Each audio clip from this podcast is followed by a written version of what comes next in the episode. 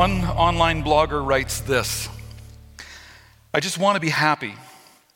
Nothing has ever brought me this elusive feeling. How can I be better? After being on several different medications, doing therapy for years, trying CBT, doing mindfulness meditation, exercising frequently, getting girls, hanging out with people I'm close with, I'm miserable. I suspect a lot of people can relate to that. Now, if you're not one of those people, then others want to know your secret. And maybe it's found in the very words that the Apostle Paul is going to, going to share with us this morning. I mean, here we are, good grief. Uh, pr- pretty much a year into this pandemic and the incredible, the substantial impact that this has had on all of our lives. Everyone knows the stresses, we know the, the, the, the, the changes that we've had to navigate, uh, we know the disappointments that we've had to deal with the uncertainties, and it's exhausting. It is exhausting. And maybe, maybe you hear these words of the Apostle Paul about being joyful, and you say, Good grief. Like, what world does this guy live in? That he can make these kinds of statements to us and exhort us to such a disposition. I mean, listen to the text that we're going to begin with this morning Philippians chapter 3, verse 1. Whatever happens, my dear brothers and sisters, rejoice in the Lord. He even says, I never get tired of telling you these things. This is actually the eighth time in this letter that Paul's written to the church in Philippi, uh, where, where he's exhorted us to joy.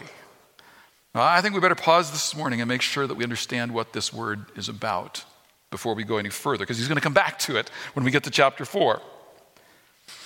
I'm going to read the entire text this morning um, in just a moment. And then there are kind of three questions that we're going to pose to Paul's writing. The first one what is Christian joy? This is the outline. If you want to download it from our website, if you have the church app, you can pull it up there. What is Christian joy?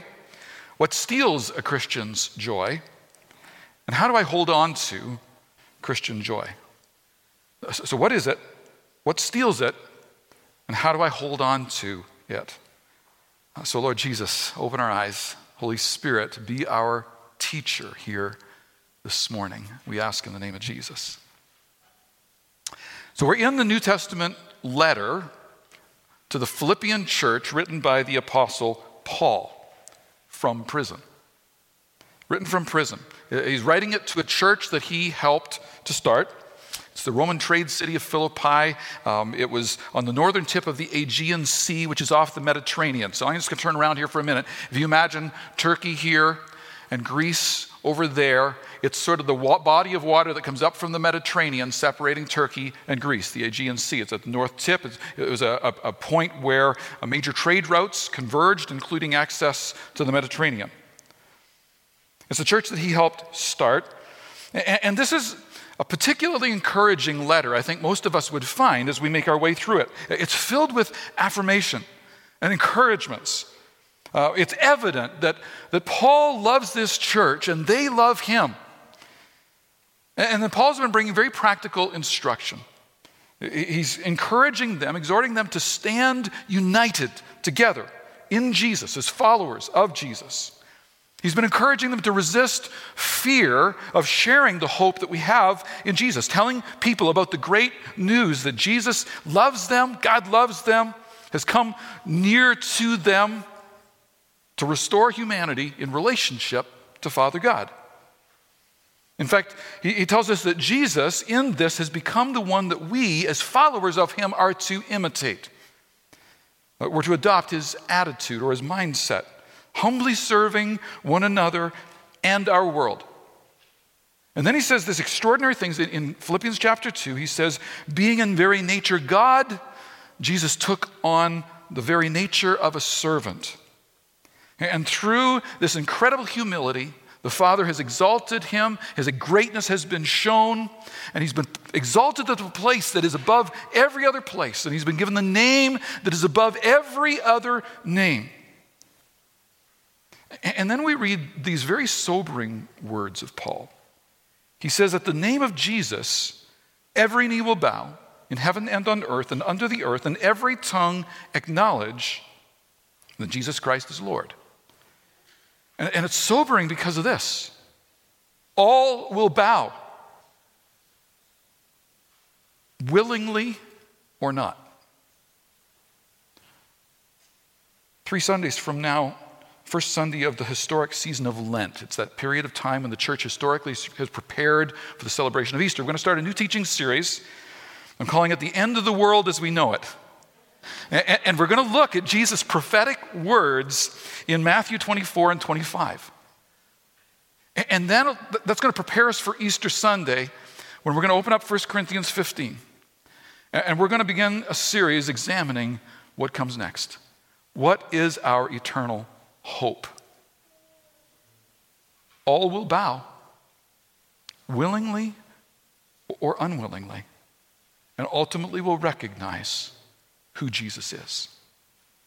Now, that, that's the stepping stone into this morning's text because we're here this morning as those who have willingly chosen to follow Jesus. He has moved in our lives in such a way that He's enabling our knee to bow. He's enabled our tongue to confess, and we are eternally grateful for that. And this is the starting point for genuine joy. It's the starting point. So, what is joy? What, what, what steals it?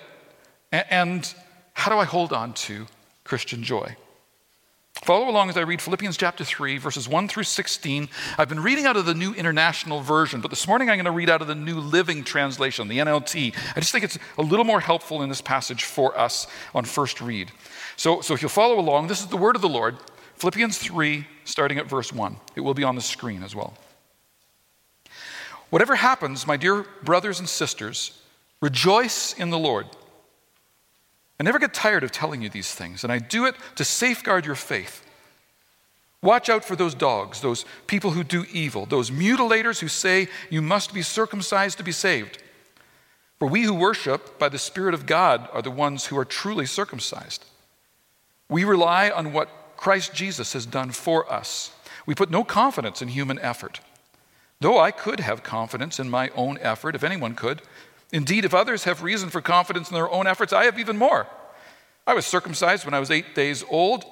I'm a pure blooded citizen of Israel and a member of the tribe of Benjamin, a real Hebrew if ever there was one. I was a member of the Pharisees who demand the strictest obedience to the Jewish law. I was so zealous that I harshly persecuted the church. And as for righteousness, I obeyed the law without fault. I once thought these things were valuable, but now I consider them worthless because of what Christ has done. Yes, everything else is worthless when compared with the infinite value of knowing Christ Jesus, my Lord.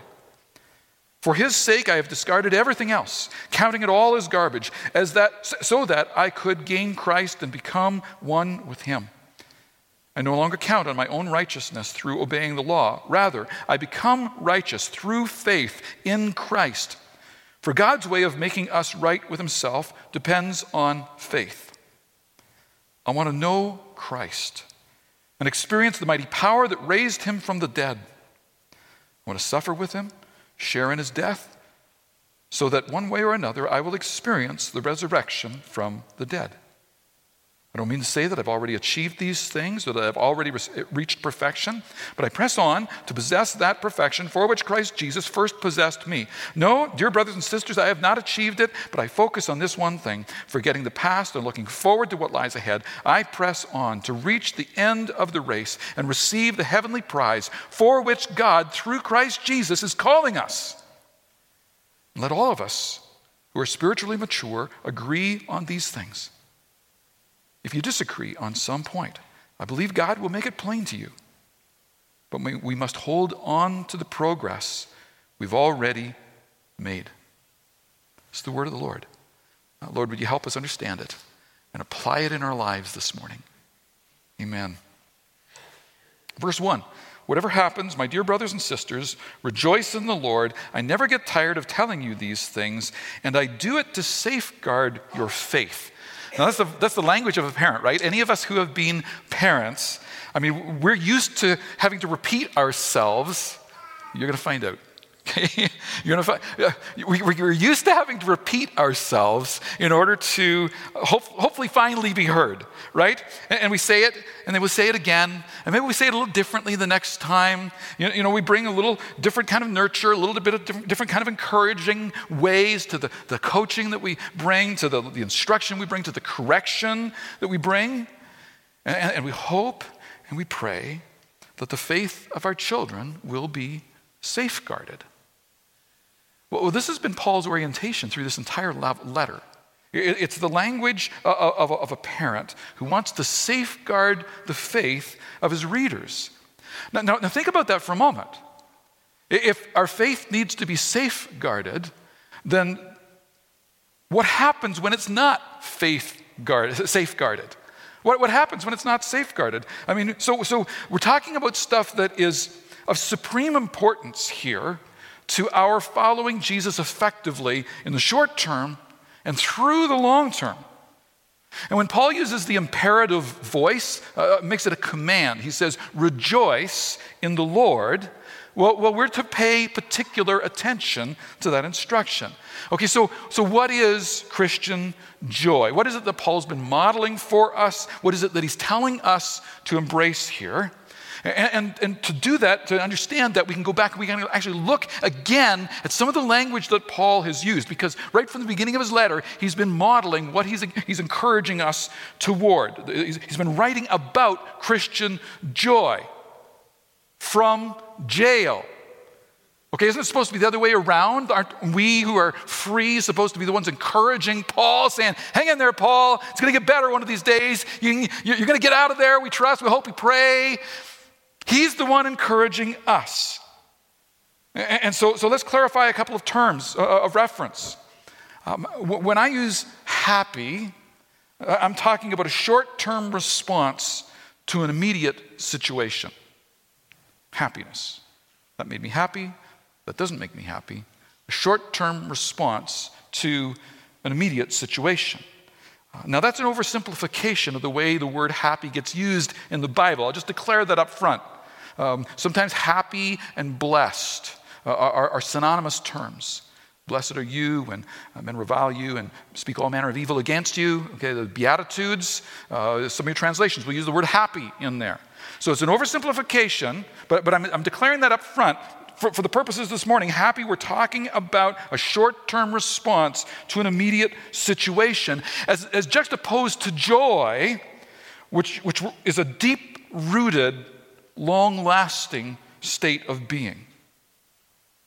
So, so, Christian joy is what Paul's been modeling. It's what he's talking about here. What is this deep rooted, long lasting state of being that he's describing for us in the letter? Well, let's, let's kind of look at what he said. Chapter 1, verse 4, he prays with joy. Okay, you know what prayer is, right? He's, he's speaking to God the Father he, he, he's interceding for the churches that are under his care. He prays with joy. Chapter 1, verse 18, he rejoices that Christ is proclaimed. Chapter 1, verse 25, he's glad that he's not going to die yet because it's going to result in the Philippians' joy in their faith. Chapter 2, verse 2, Paul asks the Philippians to complete his joy by being like minded with him, with one another, with God himself. Paul says in chapter 2, verse 17, that he's being poured out like a drink offering, and they should rejoice with him because of this. Like his life is being effective in the work that he's being called to, and this ought to, needs to bring joy. Just last Sunday, we talked about Timothy and Epaphroditus. And in verse, chapter 2, verse 28, he says he's sending Epaphroditus back to the Philippian church, and that that's going to result in their rejoicing in this. So, so joy has something to do with one another and our response to one another, our being together with one another. Chapter 3, verse 1, uh, or chapter 2, verse 29, he says, They are to receive him with joy. There's to be celebration in this reunion. Waiting, I can't wait till we're together again, like in person. Like that is going to be reason for celebration and joy. Um, Chapter 3, verse 1, he tells the Philippians to rejoice in the Lord. Okay, so this is the first time that he's kind of added that in the Lord piece. So we want to pay attention to that. It's important. And Paul's not done yet. We're going to come back to the subject of joy in chapter 4 a couple of Sundays from now. So, so Paul has not been modeling circumstantial happiness here. I mean, he's in a Roman prison, life has been difficult. He's been cut off from what, what he thought was his mission, his life purpose to meet people, start churches, preach about Jesus, uh, encourage people to follow Jesus faithfully. Two or three years of imprisonment seem likely to, to have, have preceded the writing of this letter. He's been restricted now so that his entire audience seems to be Roman guards who are standing over him and whoever shows up to visit him. Oh, yeah, and there are those letters that he's been writing.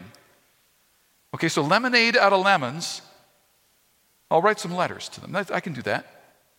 And it's not always clear exactly how conscious he was that what he was writing was actually the word of God to those churches. At least some of the time we know he was aware of this.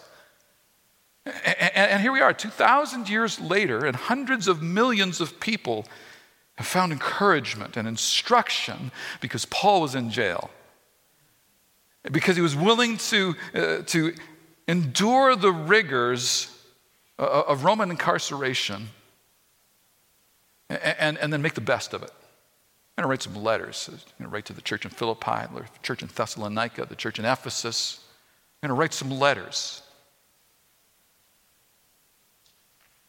And in these things, we're seeing that Paul's joy is not circumstantial happiness, it's transcendent joy. It transcends the circumstances. It's above, it's beyond immediate circumstances. What was, whether it felt like he was winning or felt like he was losing, his joy was attached to something far greater than the immediate. Uh, his joy came it was found in prayer, chapter 1, verse 4. His joy was in seeing the good news about Jesus shared uh, broadly. It was, his joy was in the knowledge that we have a mission and the purpose ahead of us is meaningful. And part of it is just being together. It's encouraging one another, it's exhorting one another to continue following Jesus effectively. This is, the, this is where Paul's joy is being anchored.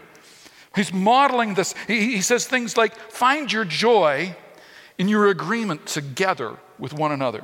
As followers of Jesus, lean into Jesus as your highest common denominator. Sort out the other stuff, sort it out, but lean into Jesus. Now, now, now that's, that's, just, that's just verse one. Don't worry, we won't spend that much time on all the other verses.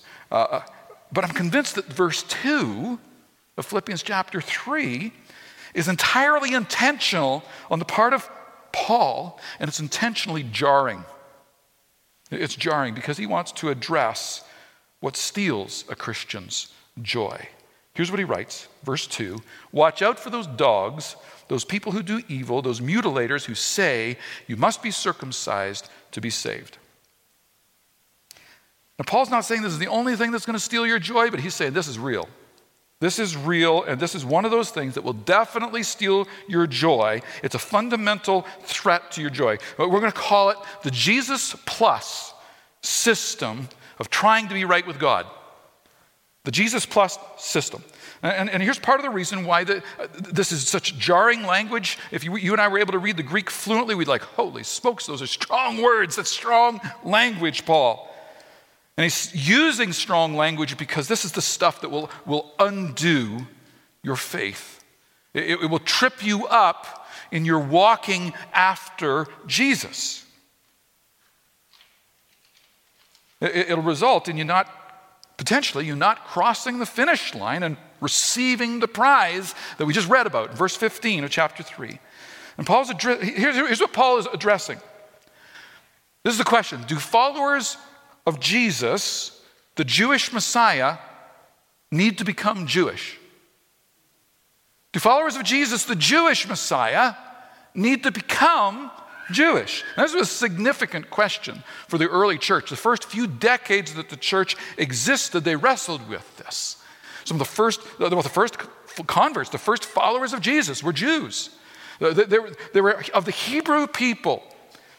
And Jewish teachers who had come to recognize that Jesus was the guy, Like he's who they'd been waiting for. He was Messiah, he was Savior, he was heir to the throne of King David and would sit on that throne through all eternity.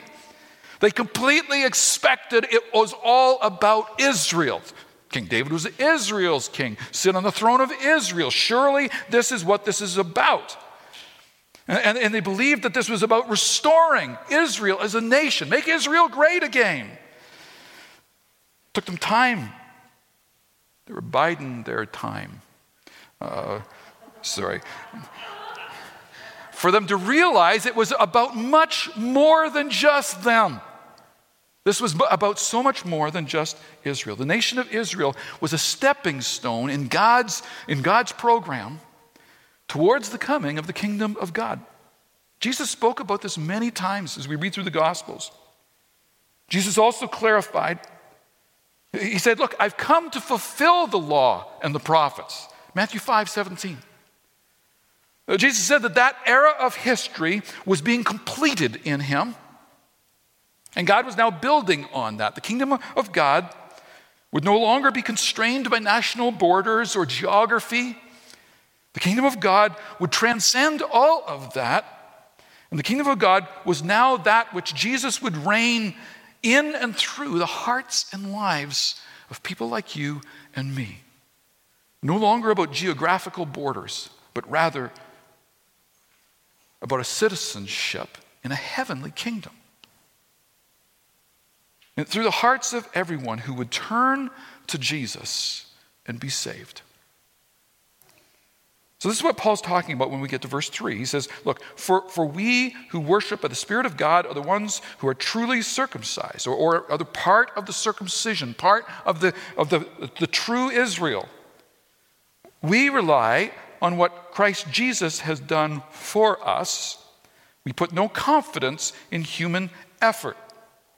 So he's saying, look, we, we who rely on Jesus to save us have become the new people of God. The new people of God. So the circumcision that's being described it was part of the ritual that identified Jewish people, specifically Jewish men. But Jesus fulfilled all of that so that the ritual became unnecessary. It would be an add on. And those Judaizers is what they were being described as. It's a language that we use. Uh, th- th- those who were trying to restrict the kingdom of God to the nation of Israel were adding something. It was Jesus plus.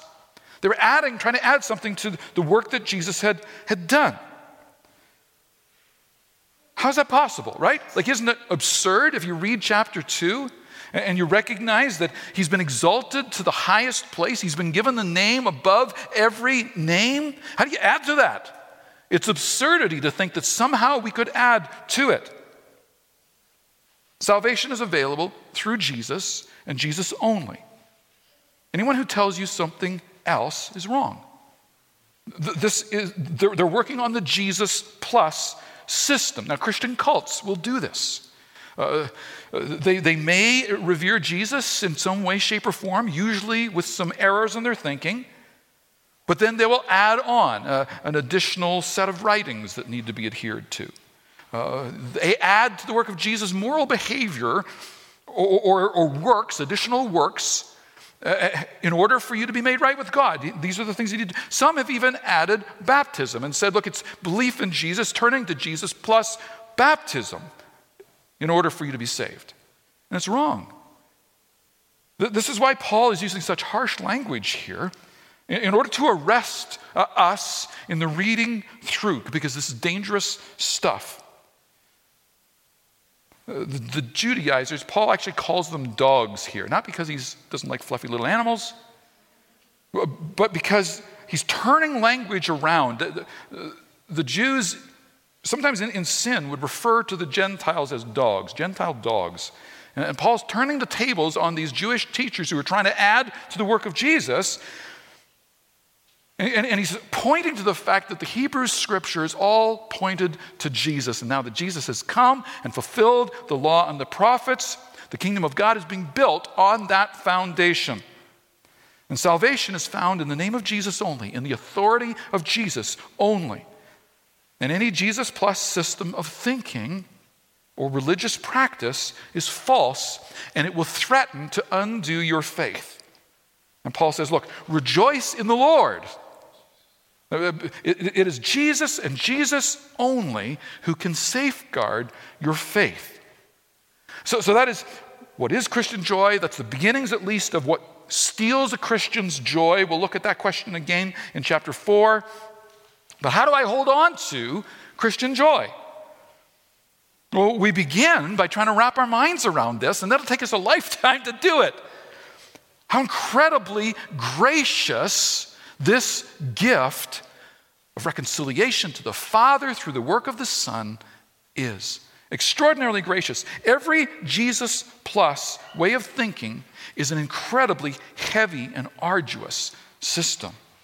No one can hold up under its pressure. No one can perform that well, that consistently. It's the do more way to be made right with God. And it has never worked. It won't work now. Uh, and so the futility of it, the very futility of it, is exhausting. Now, what's worse is there's an insidious form uh, of this same thing that shows up in at least almost every one of our lives, if not all of our lives.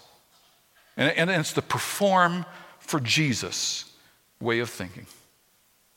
It is dangerous, friends.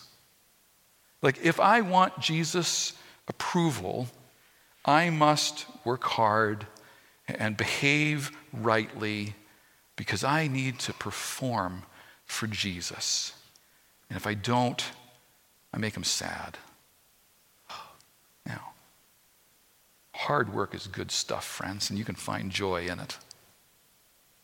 And living a godly life, observing godly morality, it will bring you success in life. That's how God has designed this world to work.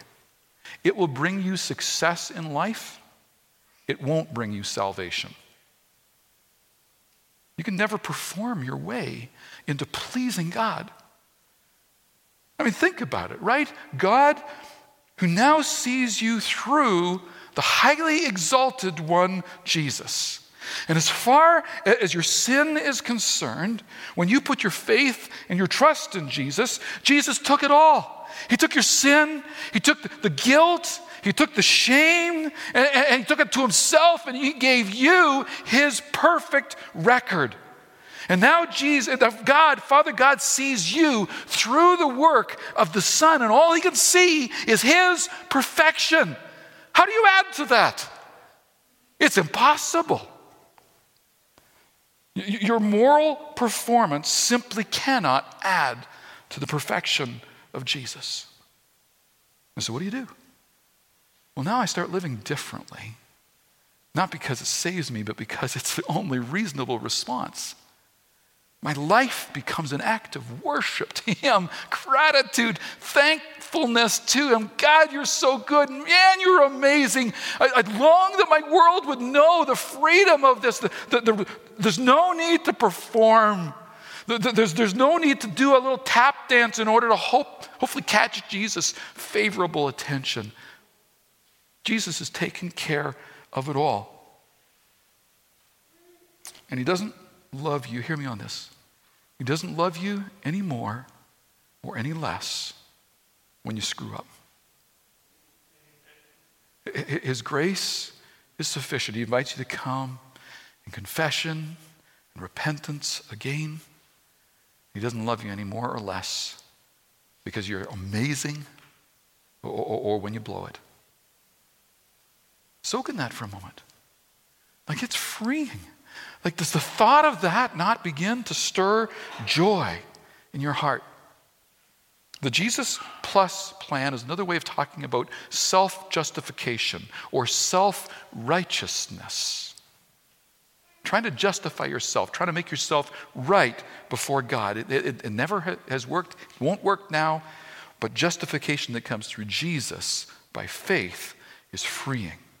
Let Him become your righteousness. This is exciting. This is the kind of joy that we can hold on to for the long term, the long journey. Listen to what Paul says again. He's modeling this for us. Chapter 3, verse 9 I no longer count on my own righteousness through obeying the law. Rather, I become righteous through faith in Christ. For God's way of making us right with Himself depends on faith.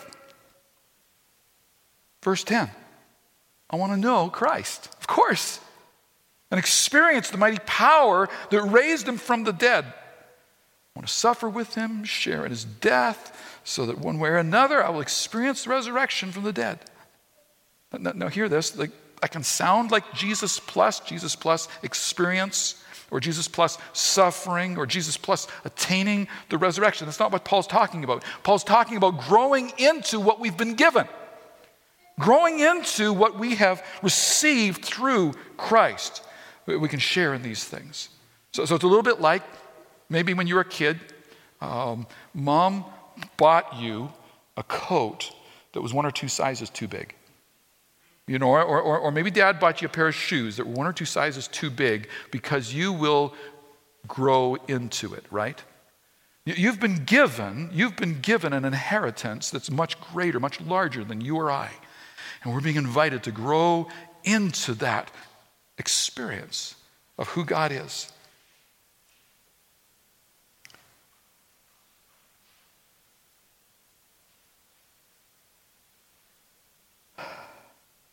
Lord Jesus, would you stir in us here in these final couple of moments together a fresh encounter with your truth? Friends, do you remember, if you've been around long, do you remember the language that gets used around baptism? What is it that takes place that baptism represents, that it, it symbolizes? Romans chapter 6, verse 4 we died and were buried with Christ by baptism. And just as Christ was raised from the dead by the glorious power of the Father, now we also may live new lives. Here's, here's the point. How is it possible that I can live into this new reality? It's because you've already died. You, you died when you turned to Jesus and confessed Him. And, and when baptism shows that we have been raised to new life in Christ, you're already living your resurrected self. You, have stepped into it. Now, it's, it's already and it's not yet. There is more yet to come, but there's a spiritual reality that is true of you now. Paul says that you are now seated with Christ in heavenly realms. So, so this is what Paul's inviting us to hold on to. Uh, this is the Christian, this is at the heart of the Christian joy. Man, if we get a hold of these biblical truths, as we reflect on them, as we chew on them, as we invite the Holy Spirit to teach us, to equip us, to help us to better understand, uh, we're, going to begin to live in a new way because uh, as we pray, we encounter joy. As we, as we encourage one another, we encounter joy. As we meet together, we encounter joy. As we, as we see the gospel, the good news about Jesus stirring in new people's lives, we encounter joy. It's one of the reasons why, over the last couple years, we've been coming back to the Lord's table each week. Because by keeping Jesus front and center, by making sure that He is present and what He's done every week, it's, it's an invitation to encounter joy, the joy, the Christian joy, the joy that is in Christ, again, through this act of remembering what He's done. Again and again, we come. What did Jesus do for us? Jesus, being in very nature God, did not consider equality with God something to be used to his own advantage. Rather, he made himself nothing by taking the very nature of a servant, being made in human likeness. And being found in appearance as a man, he humbled himself by becoming obedient to death, even death on a cross. Therefore, God exalted him to the highest place and gave him the name that is above every name, that at the name of Jesus every knee should bow in heaven, on earth, and under the earth, and every tongue acknowledge that Jesus Christ is Lord to the glory of God the Father.